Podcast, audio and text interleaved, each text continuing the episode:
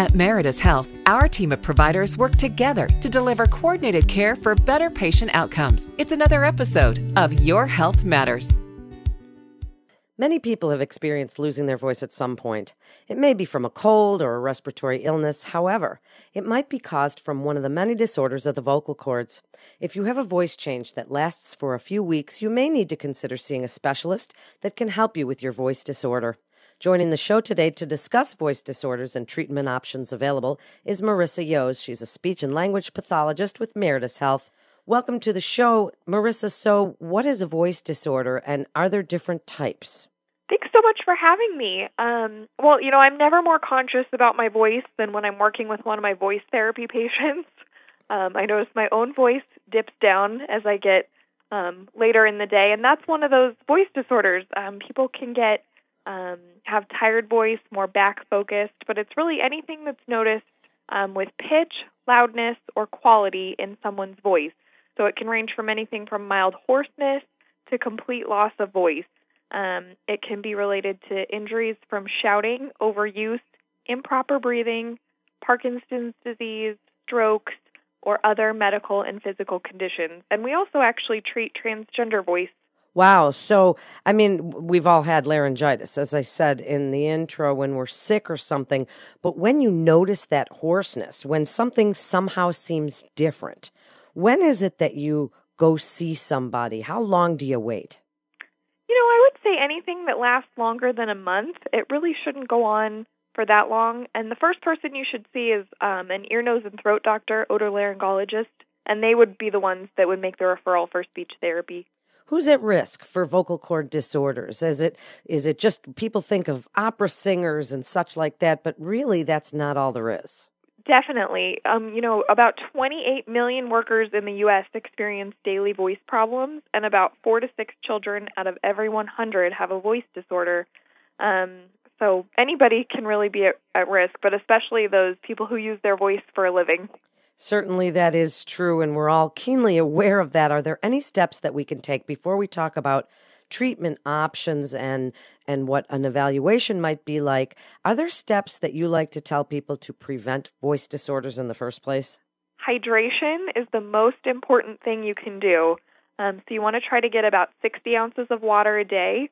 Hydration plays an important role in the internal um, hydration of vocal fold tissue and actually the external surface layer of the vocal fold tissue. Um, people can reduce their caffeine intake. Caffeine, unfortunately, is very drying, which affects the hydration.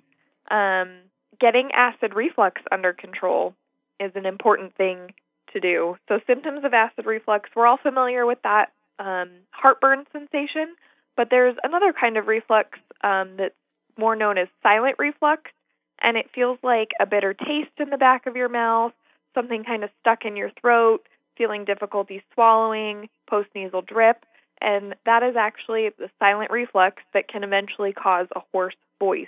Um, people need to manage allergies. Um, postnasal drip, having excess mucus on your vocal cords and in your throat, makes you cough, which irritates your vocal cords. They swell up, you feel like something's there, you cough, and it's this cycle about um, that will eventually swell everything up and, and give you a voice disorder.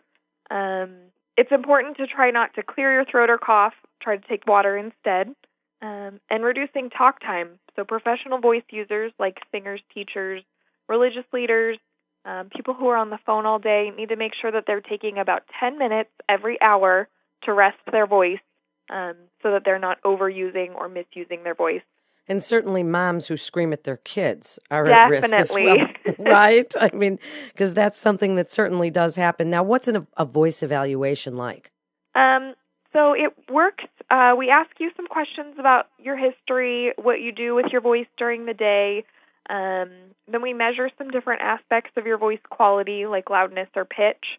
And then we try some different therapeutic techniques to see if any of them would be more effective than others.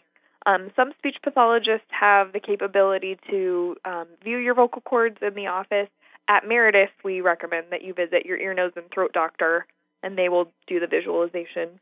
So, what happens if you determine that someone has one of these issues, whether it's from silent reflux or if it's nodules or whatever the reason? What's vocal cord therapy like? We try to coordinate your care with your regular doctor and your ear, nose, and throat doctor.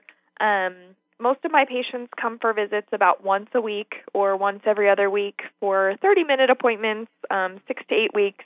And we work on different exercises, demonstrate them for you in the office, and then send you home to practice because, you know, 30 minutes a week isn't going to be enough to make major changes. You have to do a lot of the work on your own at home.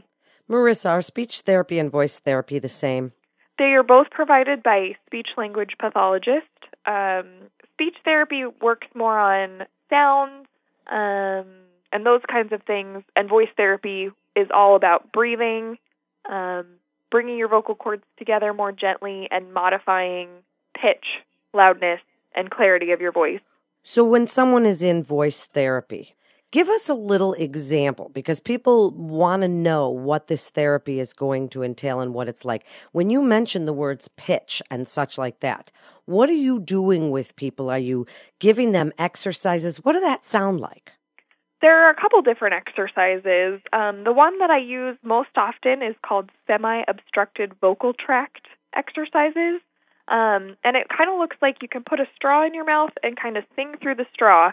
Um, so doing pitch glides, going from a low tone up to a high tone, um, and that puts your vocal folds in actually their optimum position and is a really great warm up before you're going to go talk to someone or um, you know be using your voice for a while. Um, we do lots of what feels uncomfortable during therapy initially, but um, you know I get to know my patients pretty well, and and we can be silly together. Those are really good. Give us one more usable tip, something that you do in therapy that people can do at home to work on their voice. Easy onsets. So, um, visualizing bringing your vocal folds together very gently and easily instead of harsh attacks. So, saying the phrase, we eat eggs every Easter, your vocal folds come together pretty hard when you say that phrase. Visualizing bringing them together softly, we eat eggs every Easter, changes that and can be a way to um, lessen the impact of um, bringing the vocal cords together. If somebody comes to see you and they've been doing therapy and their symptoms are still there, they're still hoarse, or they still have these issues, when do you tell them it's time to go see their ENT again to consider some medical treatments? Um, you know, that's a good question. We try to work with the ENT, so if I'm ever questioning it, I pick up the phone and call them. Um, but probably after that initial six to eight weeks would be a good time to go back and see the doctor. Is one of those kinds of treatments, and you mentioned the silent reflux, is it getting your reflux under control? It's Does that so help? important, yes, to get reflux under control. And how would you know? If it's a silent reflux, would your voice then go back to how it used to be? How would you know? I think um, that lump in the throat sensation starts to go away. Um, your voice should improve. Um, and with visualization, they would be able to tell too that it's not as red, it's not as irritated, um, those kinds of things. So, Marissa, what lifestyle changes would you like to, in, in summary, would you really like people to know about to protect their vocal cords and their voice and to notice any changes and what changes they should look for? And most important lifestyle change is drinking enough water. Second most important would be getting your reflux under control, whether that's done with medication or diet changes. Allergies would be the third most important thing. And the red flags would be any other um, voice problem that you're noticing that goes for longer than a month. And I'd just like to add, um, you know, people can be really nervous about coming to voice therapy, and they really have nothing to be worried about. Nothing, none of the exercises are painful. We have a lot of fun in therapy, and it can make a huge impact on the way that people live their lives. Thank you so much, Marissa, for such great information. And I hope the listeners will try some of the great tips that you told us about today. You're listening to Your Health Matters with Meritus Health. For more information, please visit meritushealth.com. That's meritushealth.com. I'm Melanie Cole. Thanks so much for listening.